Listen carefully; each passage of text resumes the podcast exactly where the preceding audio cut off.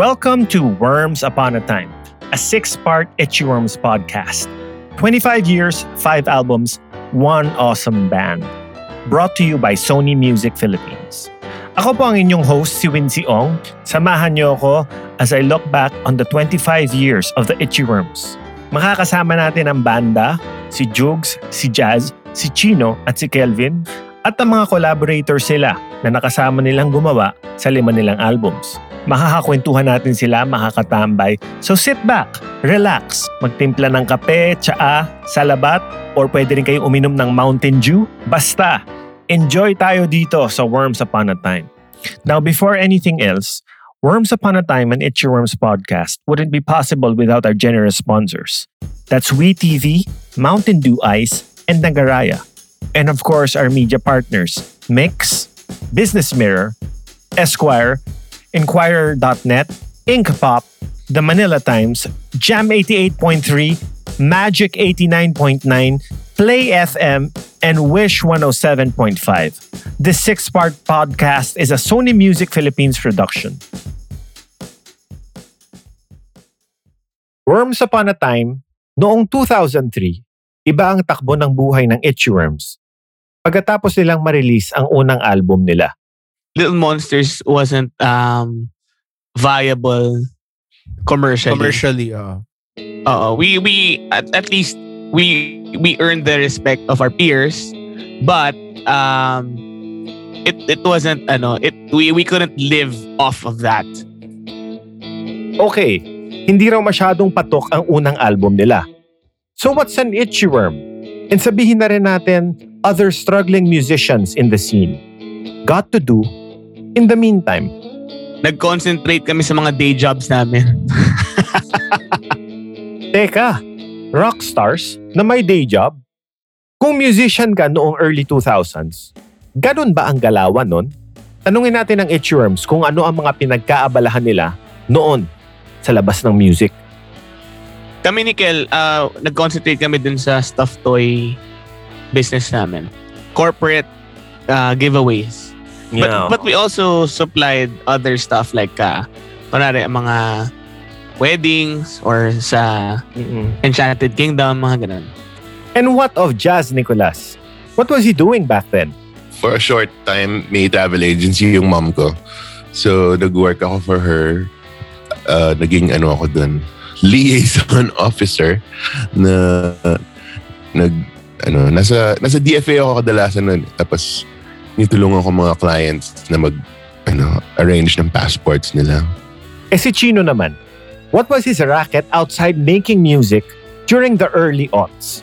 around the time ng Little Monsters, ang trabaho ko nun, I was, nasa ano ako nun, nasa ABS-CBN Interactive ako nun, programmer.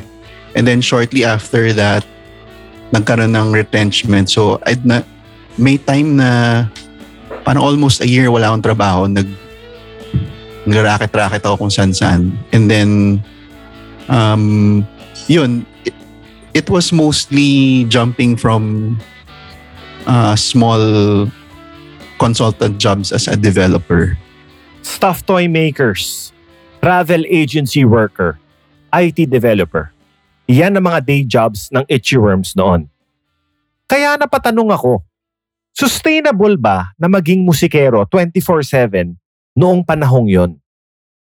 Kailangan ba talaga ng day job o safety net para masustentuhan mo ang art mo? Hindi weird yun. Parang logical lang yun nung panahon na yun dahil really nung may may face as a musician na talagang wala kang kikitain kasi abonado ka pa, di ba? Yung mga musi- yung mga musicians ang merong merong parang belief na I'm all in.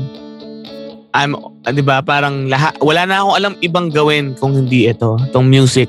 I'm all in in this music thing. I will live and breathe music. Merong ganong um, paniniwala or or mentality yung mga 90s or even 80s na ano yun na musicians eh. Pero this was the early 2000s. Nag-iba na kaya ang galawan, Jugs? hindi yun sustainable. Kasi um, kailangan merong kumbaga meron kang pinagkakakitaan para hindi mag-suffer yung music.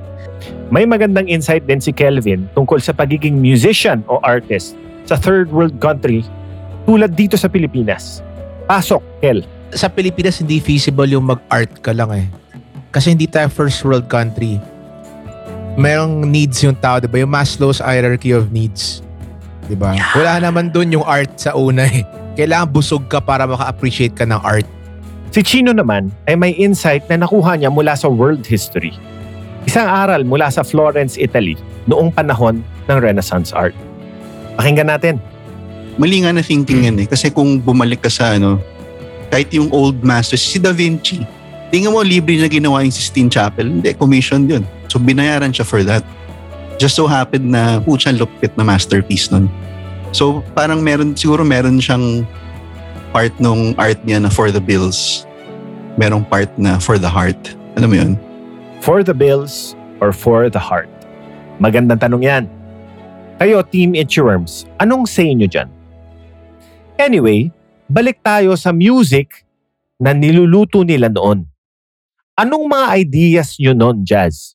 Paano nyo susundan ang Little Monsters under your bed? No, nung time na yun, gusto talaga namin ni Jugs gumawa ng some sort of concept album. Ala, ano, Sgt. Pepper or parang fruitcake. Gusto namin maging, ano, parang OPM na may concept album. Concept album? Teka, teka. Alamin nga muna natin anong ibig sabihin nila sa concept album. According to Google, it's a rock album featuring a cycle of songs expressing a particular theme or idea. Yun pala! Pero tanong nga muna natin kay Jazz, ano ang nag-udyok sa kanila para gumawa ng concept album? Sa sagot niya, babalik tayo ulit sa Track Studios habang kasama nila ang legendary engineer na si Angie Rozul. Actually, inspired siya sa ano, sa isang joke na ginawa ni Angie Rozul nung recording ng Little Monsters. Kasi nag-joke siya na parang, oh, lagyan natin ng ano, yung fake na palakpak na parang sa noontime shows, yung Canned applause? Tipong ganito ba? Wow! So nagsimula ang classic album na to dahil sa isang joke ni Angie Rozul? gusto ko sana gumawa ng some sort of song na kailangan ng ganun na pasok sa concept.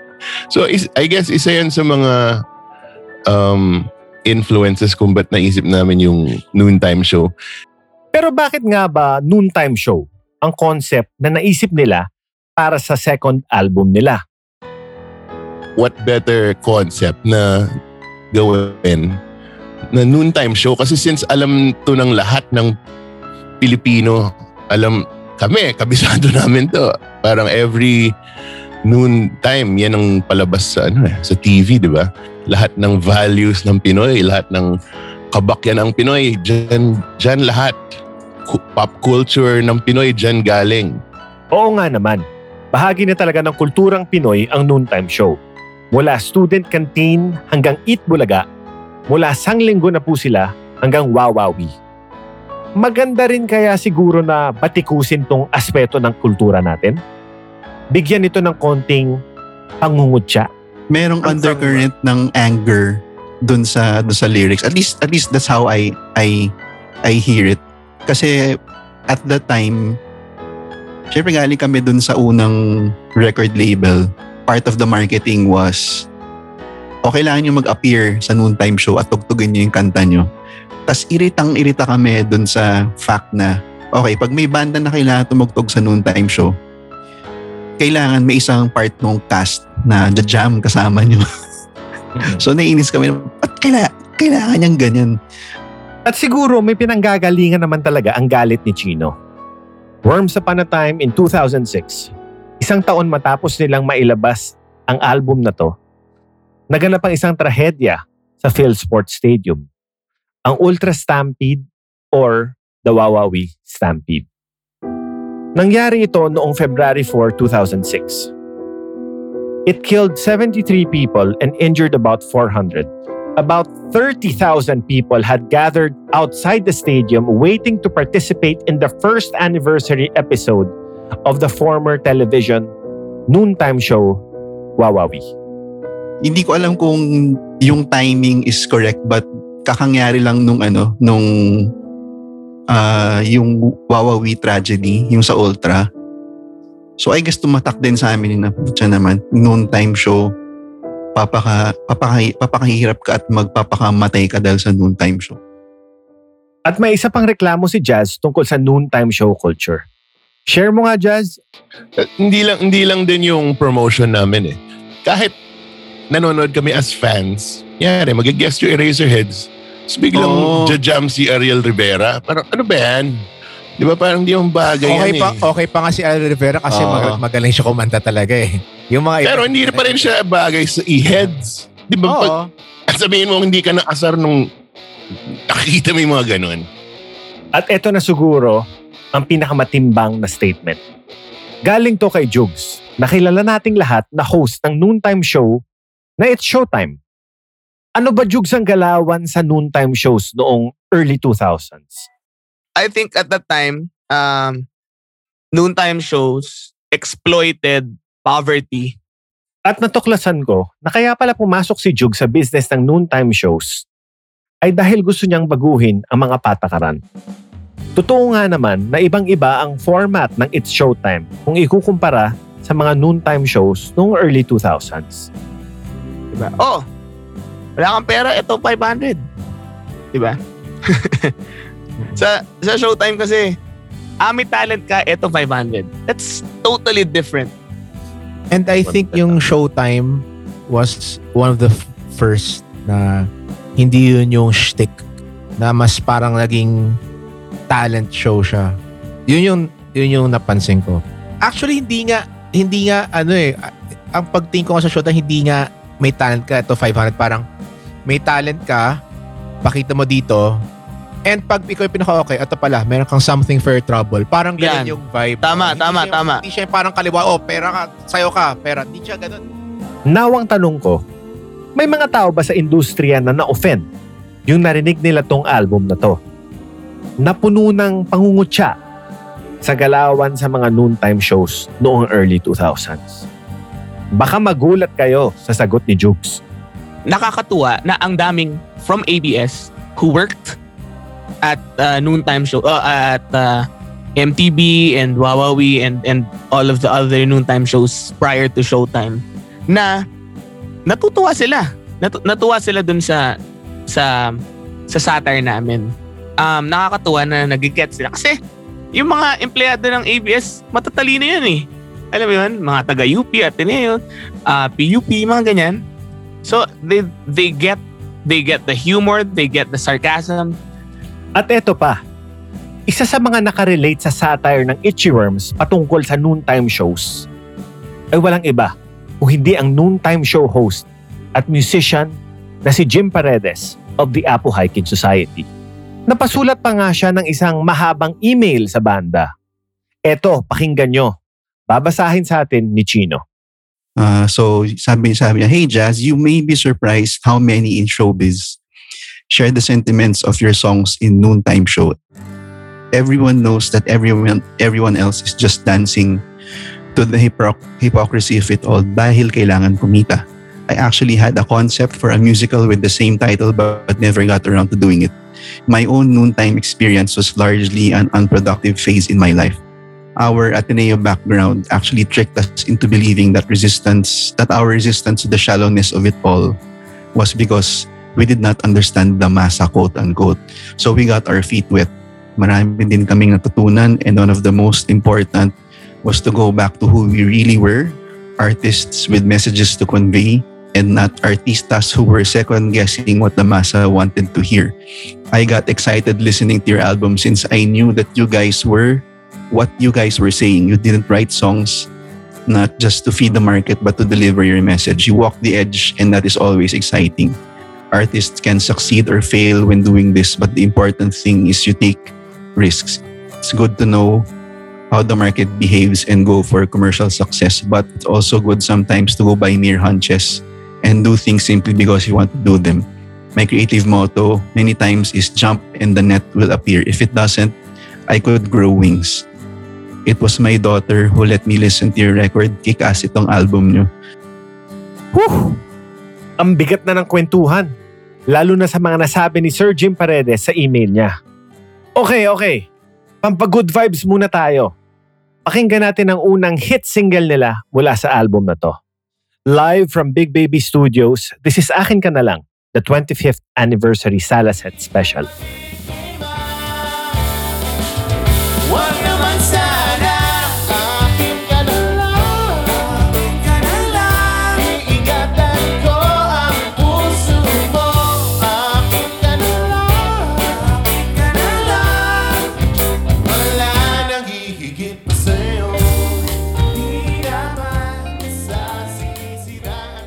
Worms Upon a Time at around 2004, may bago na silang manager, si Kerwin Rosete, who had ties to Universal Records.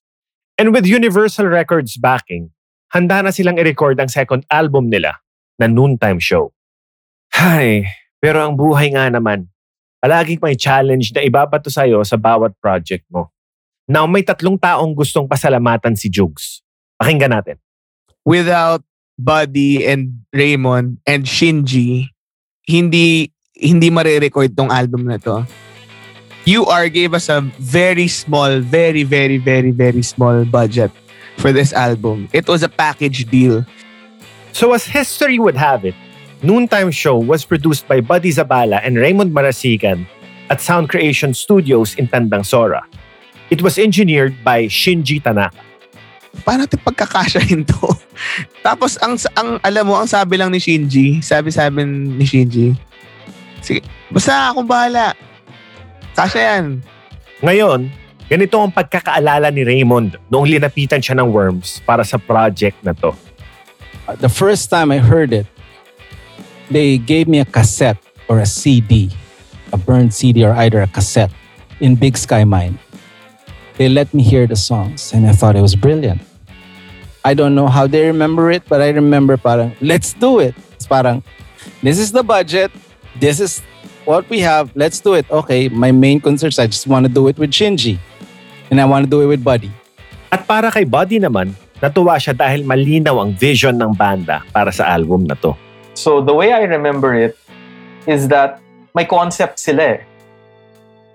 Noontime show. So they wanted to make a basically a soundtrack of a noontime show. Ang clear sa kanila na oh ito ito ano thi- thi- this song is going to be uh ano to um may ito may roleta scene tong part na to. Parang sa noontime show may may may laro. Or itong itong itong kantang to is going to be uh ito yung opening, ito yung ano uh, may fanfare. So it's very clear to them which songs are what and then where it's going to go. Pero teka, ano nga ba ang ginagawa ng producer sa studio?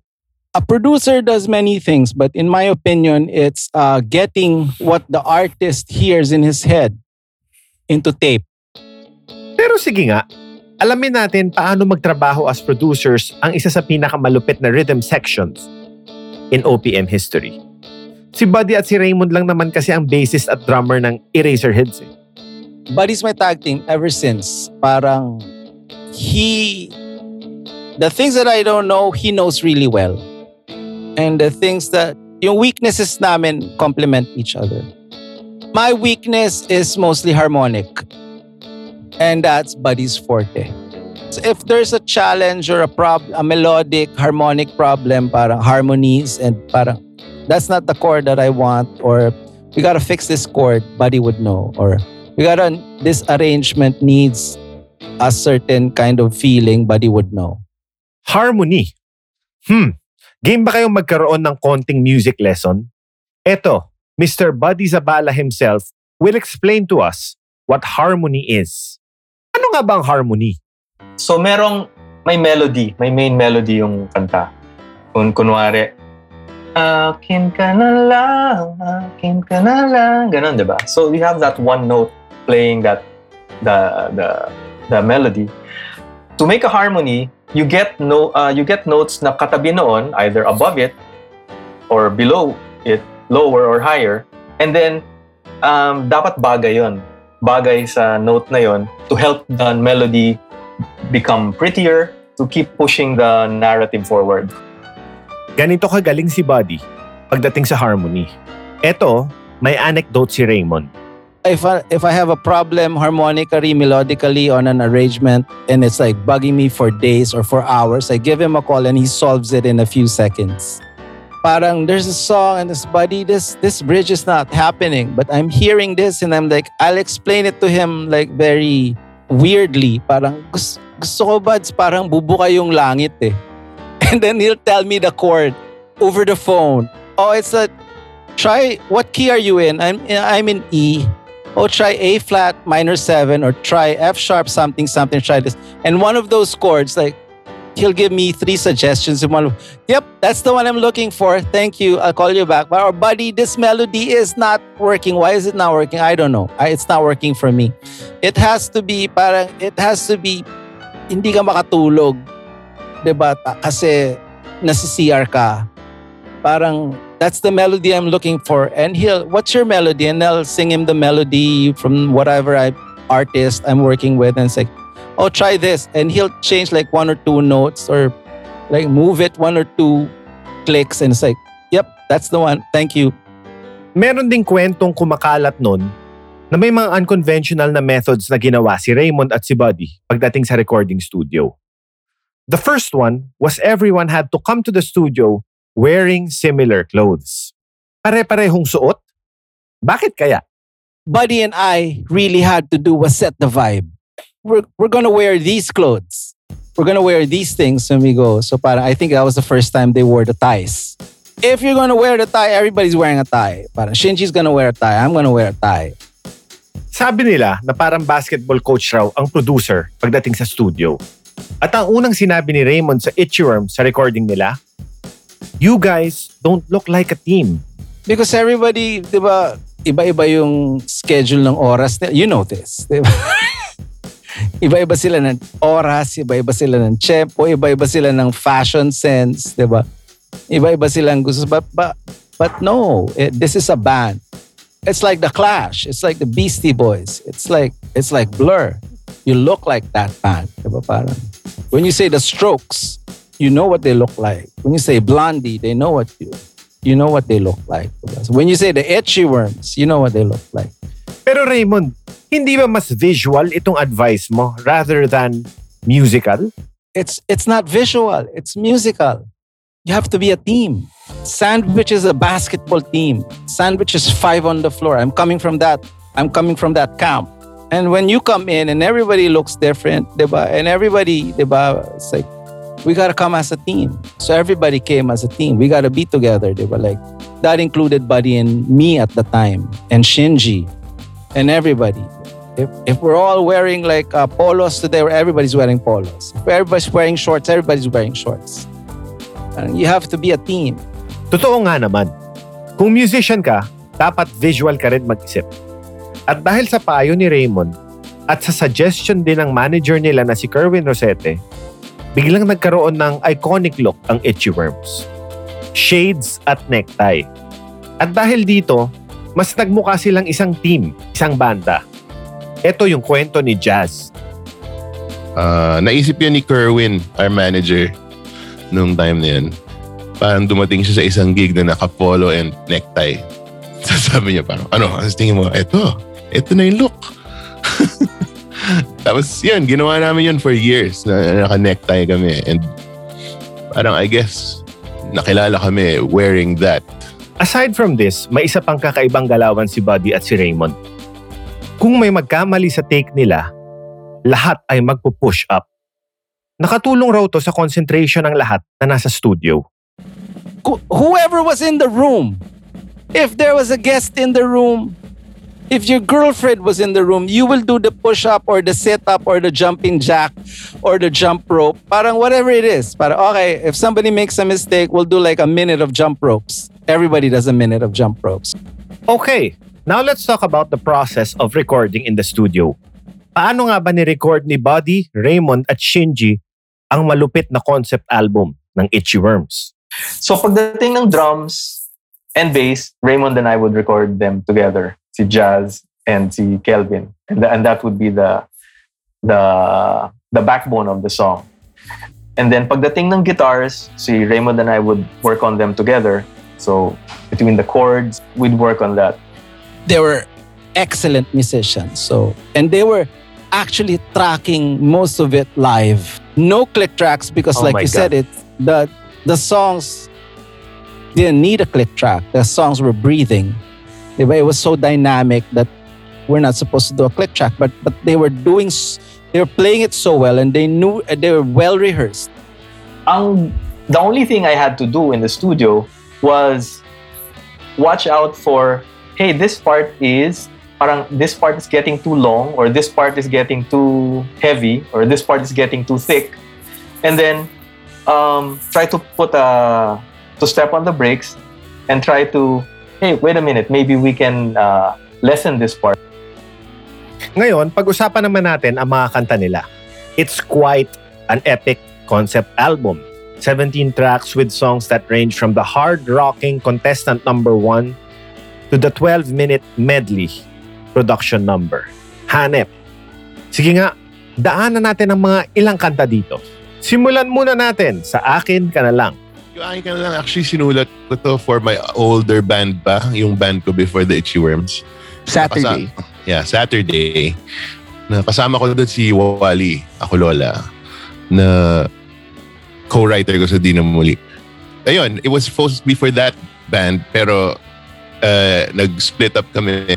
And then since wala naman siyang tinalaman sa concept, parang yung gluing thing namin was to, ano yun?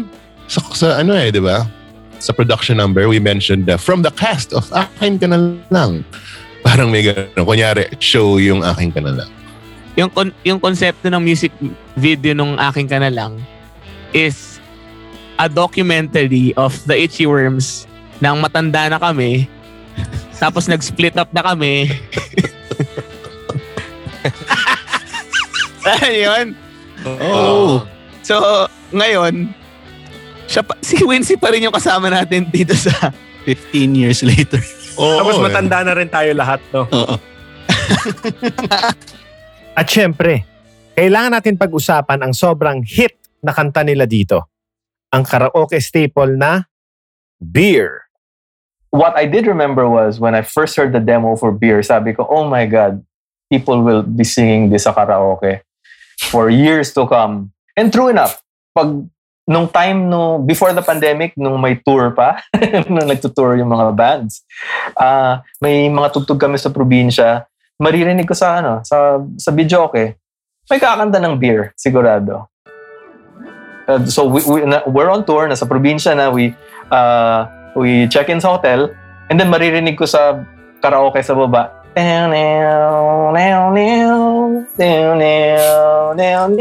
maririnig ko yung guitar strings na yun. go oh my god there it is again beer hearing that demo before going into the studio yun I, I I knew that song was going to be ano was going to be bothersome Isa sa mga personal favorites ko sa album na to ay ang Love Team.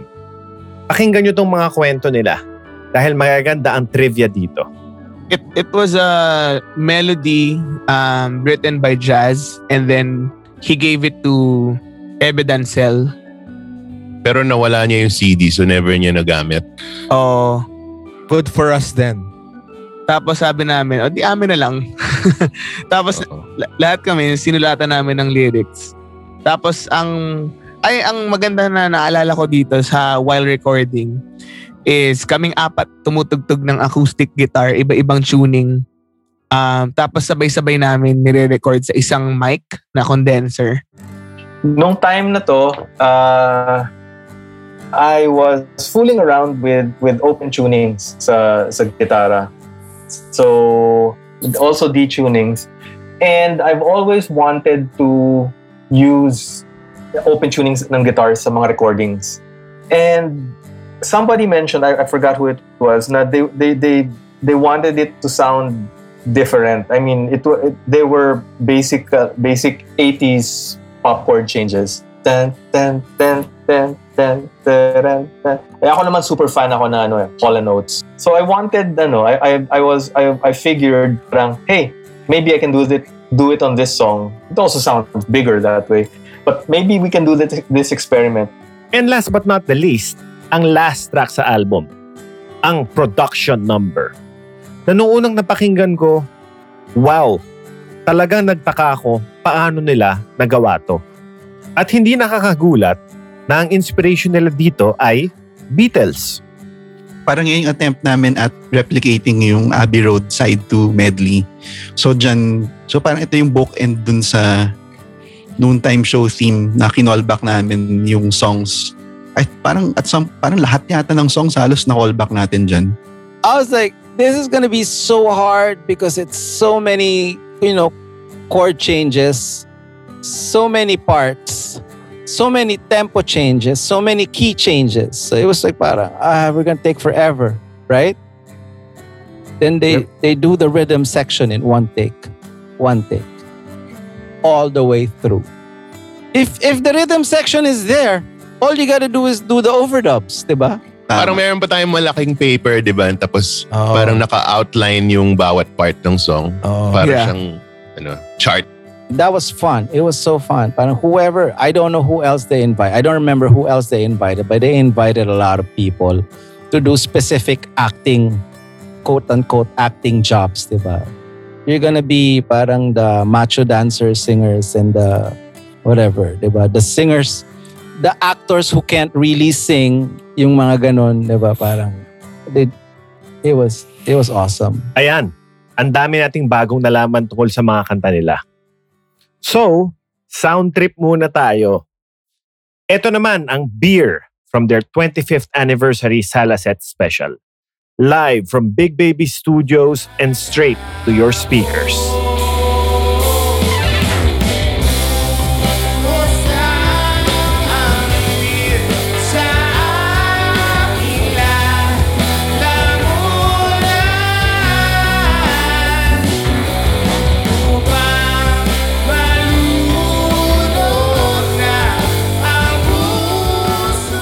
Ayun, sarap ng sound trip.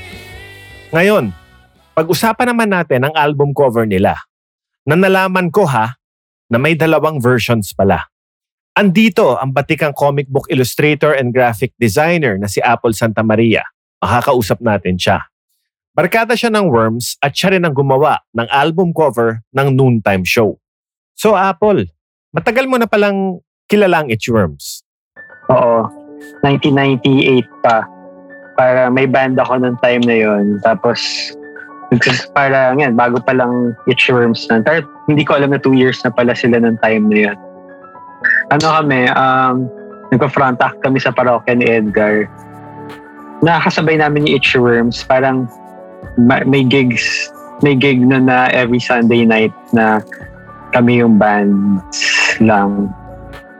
Tapos yun, walang nanonood. Kami-kami lang nanonood sa isa't isa. Parang hindi nila ako kilala noon as gumagawa ng art. So Apple, paano mo nakuha tong racket na to? Um, 2005, sumali ako dun sa... Nung pumunta si Neil Gaiman dito sa Philippines, sa Manila, may nagkaroon sila ng art contest. Nag-gold sila. Tapos nanalo ako ng second prize nun. Tapos nalala ko nandun sila Kerwin kasi fans rin sila ni Neil Gaiman. Tapos parang nagkwentuhan lang kami. Tapos parang nung time na yun, parang nag-joke lang siya na ano eh, Hoy, ikaw gumawa ng uh, next album cover ng Itchy-Worms. Tapos parang, um, yun, natuloy siya. Nakakwentuhan ko. Si Jug sa si Kelvin yung mas nakausap ko sa kanila eh. Tapos yun, kinento nila yung concept ng album. Sobrang nagandahan ako. Ang gaganda ng songs eh. Parang na-brainstorm lang namin to eh. Parang sobrang nagmamatch kasi yung trip ko nung time na yun, sobrang fan ako ni Neil Gaiman, la Tim Burton. Tapos, itong album cover nga na to actually parang sobrang inspired ng ano eh, yung mga album cover, ay yung mga posters ng Big Fish or Charlie. Parang ganun yung feel na hinahabol ko. Charlie and the Chocolate Factory. Mukhang parang circus na ano, basta festive pero dark. Parang ganun lang yung brief nila sa akin. Tapos ako, sobra akong natuwa. Kasi nung pinakita ko sa kanila, to halos ganito na eh. Ang minimal na lang ng revisions. Parang, ah, parang wala na halos ibang pinadagdag. Napagtripan ko rin talaga siya as in, ang tiyaga. Pina- Tinitingnan ko nga kanina to, it's parang Ayan, ang tiyaga ko noon mag-detail. Parang yun yung pala yung una nilang concept nga, parang Sgt. Pepper, tapos sila lang lahat ng characters. Pero hindi natuloy yun kasi nung pagdating ng shoot, parang hindi ganun yung post ng mga mga characters nila. So parang iba na yung ginawa ko. Tama naalala ko na. Yan, parang Sgt. Pepper nga yung original na idea nila. Pero parang masyadong basic kasi hindi sila nakatayo lang yung mga pictures, photos. So Apple, 2005 to. Anong equipment ang ginamit mo dito? PC at saka mouse pa yung gamit ko nito. Naalala ko, pumunta pa si si Kelvin saka si Jug sa bahay namin noon eh, sa YouTube booth para silipin yung work in progress. Tapos nandun, yung mesa namin parang nakalagay lang siya sa dining room. Nag-reshoot sila kasi yung photos ni Aldrin nga, parang low-res sila pala. Actually, itong mga, bumagay lang yung pictures dito kasi tinreat ko sila na parang daming filters. Parang yung mga ginagawa ni Tim Burton, yung mga characters is in my mind na parang ganon, sobrang daming tweaks. Daming layers, parang nag-filter, nag, nilagyan ko pa ng noise, tapos desaturated, ganun.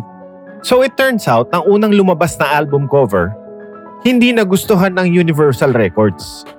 Masyadong maliit daw yung mga itchyworm sa cover, hindi makita. Anyari, Apple? Um, gusto nila makita yung sila, itchworms na magandang photos. So, nag-reshoot sila. Tapos nilagay lang naman yung picture nila sa harap. Wala naman silang ibang binago. Parang pinalitan lang tong maliit pero silang apat na malaki. O ayan, mukhang collector's item na yung unang printing. Tama ba, Apple? Yep. Ito, sandali lang to lumabas eh. So, mas rare to. Yung mas maliit sila. Parang after naubos yung isang print run, pinalitan na ng malalaki sila.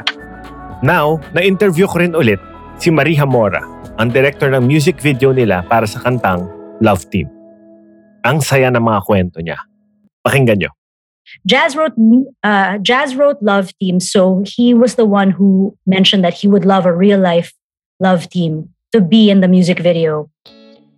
And Kim and Gerald were the were the it like they they were up and coming at the time, and I think Universal Records was the one to recommend them. They weren't the big thing that they were at the time; that they were just up and coming. And for me, I was not. I mean, they look like a good couple to me. So I mean, the fact that they were a real life love team, I I wanted to work with them, and so we conceptualized this video. The storyline is purely uh, my, my like I wrote the storyline about how it's one way, but that's basically in the song, right? That it's a one way. Even if it's a love team, one person has feelings and the other person doesn't. And we shot it all in one day. And with that, eto na ang Sala Set Special ng kantang Love Team. Pasok, it's your worms.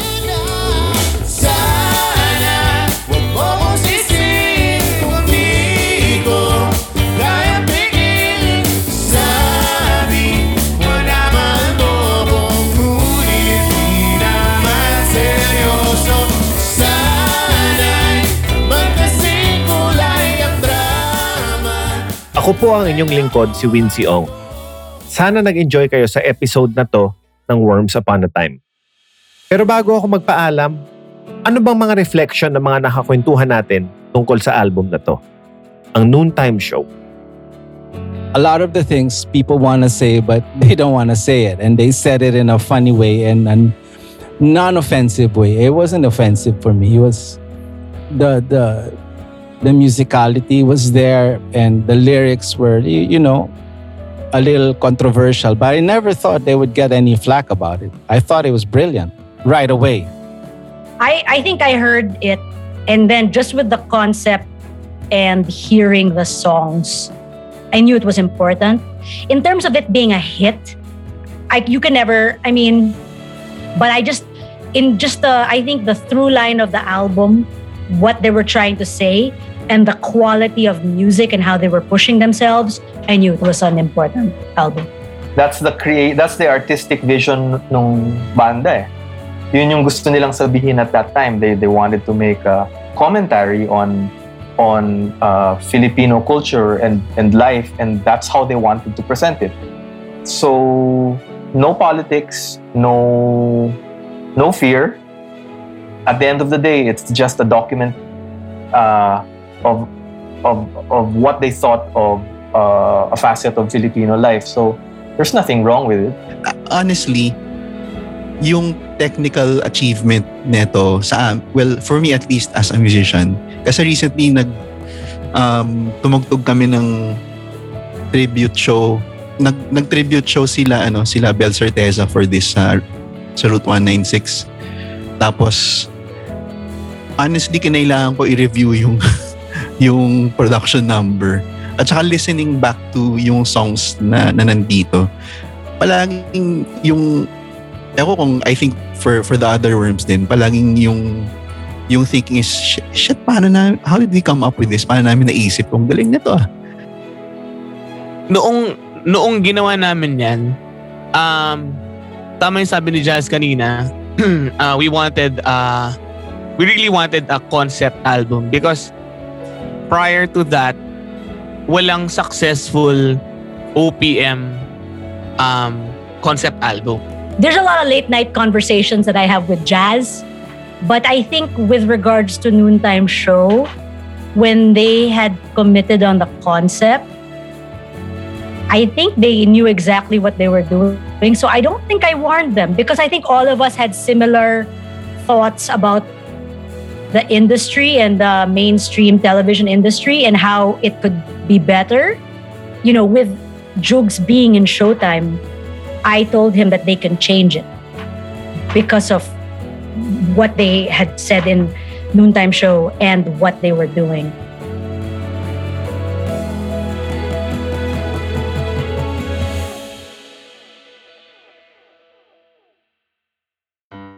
This podcast was produced, mixed, and mastered by the good people of Big Baby Studios.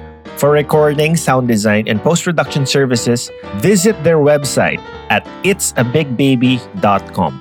I've been your host, Wincy Ong. The six part podcast is a Sony Music Philippines production.